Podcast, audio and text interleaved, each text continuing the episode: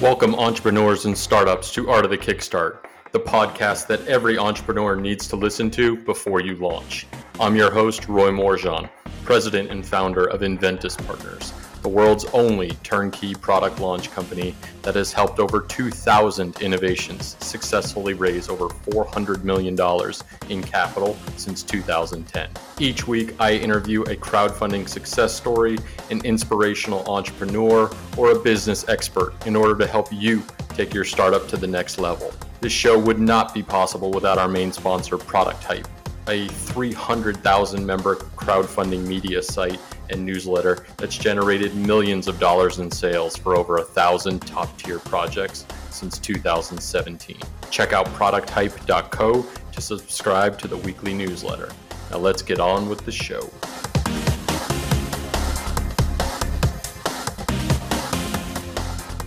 Welcome to another episode of Art of the Kickstart. Today I am super excited because I am speaking with the founder of Sable Flow and the creator of the secret whiteboard, Mr. Tomer Saran. Tomer, thank you so much for joining us today on Art of the Kickstart. Thank you for having me, Roy. It's a pleasure uh, being here and been working with your team. Yeah, I am super excited about this product because, for one, I'm a whiteboard guy. I am very visual. I need to see everything. But if you look at my office right now, there's just stuff everywhere from post it notes to drawings to posters to ideas and all of these things. And I think your product solves a lot of my needs because I love artwork as well. I'm married to an artist. So, you know, I think this blends well just specifically for me. I feel like you made it for me, but I know there's hundreds of other people that have backed this campaign with over $150,000 now raised on the Kickstarter campaign, a little more than two weeks to go as we're recording this. So, let's talk to our audience a little bit about where does this all start and what inspired you to create the secret whiteboard Sure. So, for those of uh, you listening, to describe the product, the secret whiteboard is a large poster frame in a wooden uh, frame. So, you can put any art that you'd like. It's got a hinge on the side that lets it open up, and inside is a recessed whiteboard. That means that you can do your work, write your tasks, whatever you want, and then close it up for the end of the day. I say recessed because it actually is pushed in a little bit so you can place magnets, papers, magnetic markers, whatever you want inside. So that's the product. It's the secret whiteboard. Basically, I created it because I needed to. I was working at, uh, you know, in my small apartment at my kitchen table, as many entrepreneurs are, and as many people were forced to do during the pandemic, either fully or partially uh, working from home.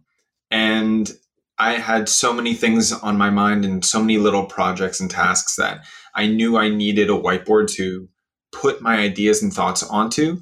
But with that small space, I hated the way that it looked and kind of completely took over my room, uh, which was my living room, dining room, etc.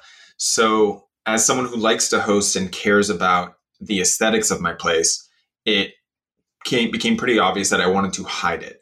So, I started working on that uh, project about two years ago actually in 2019 before the pandemic. And then luckily, those prototypes kind of saved me during the pandemic, but it also gave me a place to focus my attention to create this project to launch. Tomer, if you would, let's jump back in history and talk a little bit about your background and what led you up to this. Sure. So, I actually started as a structural engineer in New York City. So, I was designing skyscrapers there. And as fun and interesting as that was and sounds, it did not give me enough flexibility with my schedule and to me enough ability to leverage my time for being able to multiply it. And as an entrepreneur, I saw that as the next step for me. I've always been someone who creates things and draws and develops products and ideas. And I love compounding things and the idea that you can create something that then multiplies your efforts. So uh, I'm, I'm a big fan of systems, etc. From that engineering world, while I was still working, I created an Amazon store, and that is still a, a working business. Uh, it's called Jump Boost, and basically that uh, is a wholesale store that sells other people's inventory and helps them with their marketing, helps people launch their products there. So, having been in the e commerce space for a while, now that's about six, seven years old, I knew that I wanted to have my own brand somewhere that I could really focus my attention and develop a community around. So, very quickly after having this issue solved by the product that I created, I knew that it would need to be my next my next foray. And that's one of the things that I love about the brand that we've created, Sable Flow, is that the Secret Whiteboard is a flagship product.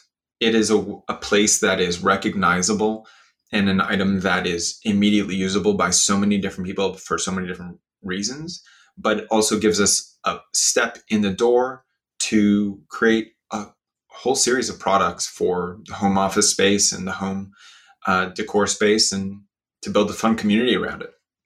Absolutely. So you mentioned in your crowdfunding video that it took over two years to develop this. What was that process like? You know, how did you go about deciding what features to include in the initial designs, and then how did that change over the years? Certainly. So the initial product was obviously a, a rough prototype, but something that I think most people could maybe stick together in their living room if they have the right, you know, tools, etc. But very quickly, I realized that I needed something that I could interchange the art because what it was was a more permanent art piece.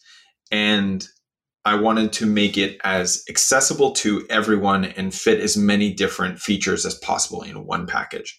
So I went and had my prototype analyzed by a local CAD uh, company in Austin and then had that converted into drawings.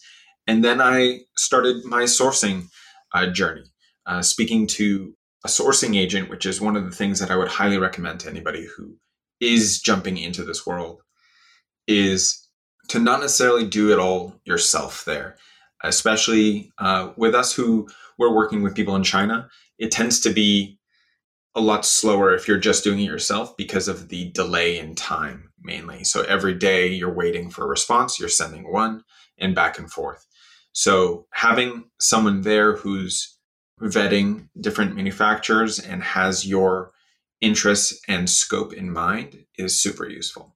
So after we created a few of uh, our prototypes, we went through a manufacturer and did not like what came out of it. And that happened twice. So we are now on our third manufacturer and they have proven themselves and we're very happy about it. But originally it was just a flat whiteboard and we were playing on having both uh, a double whiteboard style where you open the the frame and inside are two flat whiteboards and having another one that was going to be whiteboard on one side and bolt and recessed board on the other. And we realized, well, what if we just made both of them recessed and made a magnetic so that it literally still fits the same purpose, but instead of having to make double the uh, types of SKUs, etc., and gambling on that, instead we can give everything that everybody wants in one package, and that's where we are today. You dropped a couple amazing nuggets in there, Tomer, and I just want to reiterate that to the listeners that are out there and all the founders that are that are struggling because I think these are a couple big things that folks struggle with. One, potentially language and timeline in terms of having a local sourcing agent potentially on the ground that can move things a lot quicker, and then two, not sticking with the manufacturer if they're just not getting it right. You're on your third one now. Finally they understand it but you didn't stick with it and try and figure that out because for whatever reasons they just weren't getting it or getting it right for you. And i think that's really important for all the entrepreneurs that are out there to just not take all that pain and try and you know force your way through it. There are other people out there that can do it better faster cheaper as needed going forward for them. Sure. And i would say another interesting lesson that might just be inherent in the way that i think but is has been proven helpful is do not take no for an answer. And I don't mean that in, you know, be bullish and aggressive, but I mean when you hear a no, ask why. And when they give you the answer, ask why again. Because generally, the reason that someone says no is not the reason that they're giving you, because it tends to be a cause somewhere down the line. And, the, and then you go, well, what if we just fix this. They're like, well, we can't actually apply this to this surface because we just can't do it here like that. I'm like, okay, well, if somebody else did it and we gave it to you, would you be fine? You're like, yeah. Oh, okay, great. Then we've solved the problem. And generally, a lot of times manufacturers will not always have the creative solutions to things. So understanding where their limitations are when they have an issue is allows you to use your entrepreneurial creativity and other resources to solve the problem for them and to be a true partner so that you can succeed overall. Absolutely. Sound advice there. So let's jump into the crowdfunding side of things. So we've got the active Kickstarter campaign going on right now. What ultimately made you decide that Kickstarter was the right approach in terms of launching this innovation and not doing something that you're more comfortable with regarding like an Amazon launch, for instance? Sure. The main two reasons were community and financing. For us, we knew that we did not want to just launch a product. We're here for the long haul and want to build a community around this brand. So, having a place where people became invested in our story, in our brand, so that they can grow with us and they can have direct input was is, is priceless to us. We also knew that by generating all the assets that we needed to for the Kickstarter uh, campaign, we would be well on our way once we do switch over to our e-commerce platforms and retail platforms, etc., to have a leg up and be already quite uh, further ahead than we would normally. So the things invested, like the video and the foot and the photography and any graphics, etc., all get used there in the future. Additionally, we uh, I knew that if I had the option and I was about to spend X amount on uh, marketing and manufacturing, that was somewhat of a gamble. I would prefer to spend it on marketing and prove the concept in a deeper way than just a few, you know, test sales, but to prove that people were really into this. And instead, they can provide us the revenue that we need to put in our first order and also to clarify the colors and sizes that people really want. You know, what we think is the truth and our assumptions on what people want is often not necessarily the case. Uh, and we're always generally too close to the project to see clearly. And that's that's one of the main reasons is to get that data and information. Absolutely. We have seen that so many times, you know, that we certainly are way too close to it. Uh, and this campaign obviously has proved that there's a massive market for it, hitting the funding goal and exceeding it within the first 48 hours. Let's talk about how successful that pre launch was in terms of the months leading up to that launch. What did you do to put yourself in such a good position to get it fully funded? So I would say, ironically, we kind of did not do as much pre launch as I would have liked to do. And partially that's because I set us a deadline to launch before the holiday season. And that was mainly to avoid the, uh, let's say, distraction that all the holiday spend and holidays have, right? So instead of competing with every toy manufacturer and everybody else around this later part of November, I pushed hard that we need to launch as early in October as possible. And so that, that was an that was an intentional choice, but gave us a very hard clock to come up against.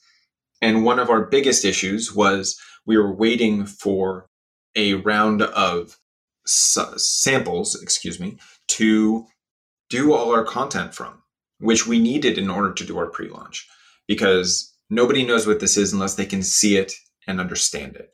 And so we needed that one, and that was my limitation the biggest thing I would recommend to people is push on things earlier as pa- as much as possible. Get your samples in hand because we had our samples in our uh, with our supplier there, and they would send us photos, etc. And we say, okay, great, edit this, edit that. Okay, good. We had a sample round that was good enough for a photo and video while they were working on the updates that we knew that we needed. You know, a better whiteboard surface, uh, so that it improves erasing that they've fixed a certain magnet uh, edits things like that that would have a big impact on the usability but not necessarily on the visuals that we would use so we kind of had our uh, we only had about three weeks maybe of pre launch, and it did not do a significant amount. Really, we pushed hard on getting as much groundswell as possible locally. So within our individual communities and launching to a pretty aggressive uh, Facebook ad uh, campaign and creating a decent list. Uh, your team at, Inventus did uh, a great job of building that initial list with the limited time that we had. But I also focused a lot on getting as many people in my network to go and took kind of a big swing on something where I knew I could only do this once, which was I literally took every email from my contact list from my personal and my business email address that I've ever corresponded with, filtered it a bit to get rid of certain things, but introduced everyone there to the campaign right at the beginning. And that's a Hail Mary that you can really only do once in your in your career without being inappropriate or bugging people. And I knew that this was the big Hail Mary that I needed. So that's one big place that we pushed. Nice. Well, it certainly looks like it's worked out well, and obviously the continued success of you know dozens and dozens of backers coming in every day and finding this awesome innovation. So, you had mentioned that you've been working with us for a while here at Inventus Partners. What were some of those considerations that you were looking at when choosing an agency to partner with to, to launch your innovation? Sure. Uh, that would be mainly experience with larger campaigns.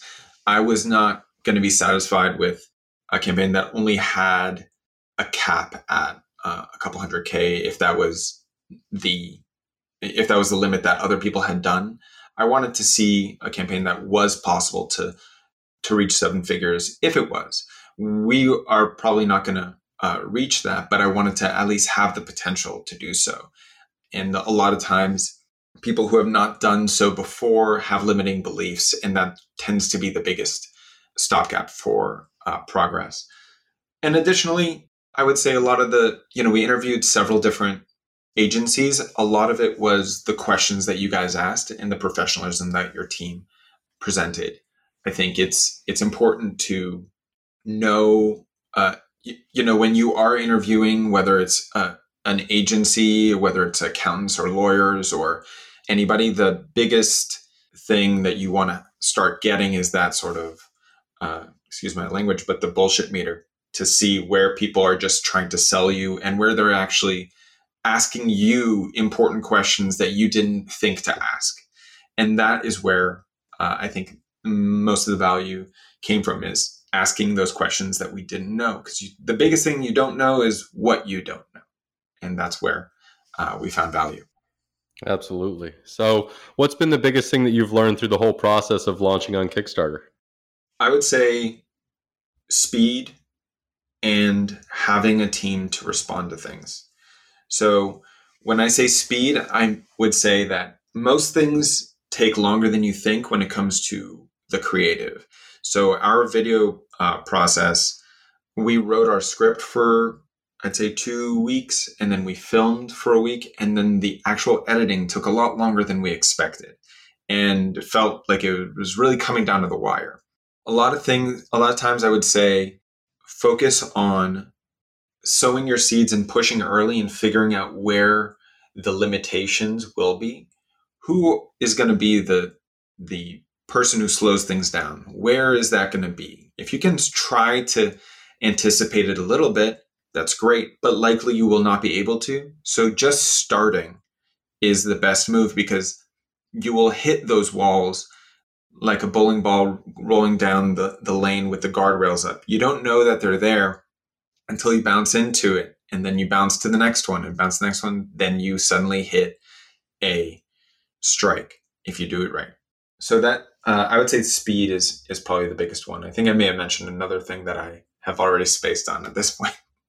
Well, no worries. Well, speaking of speed, Tomer, this is going to get us into our launch round where I'm going to rapid fire a handful of questions at you. You good to go?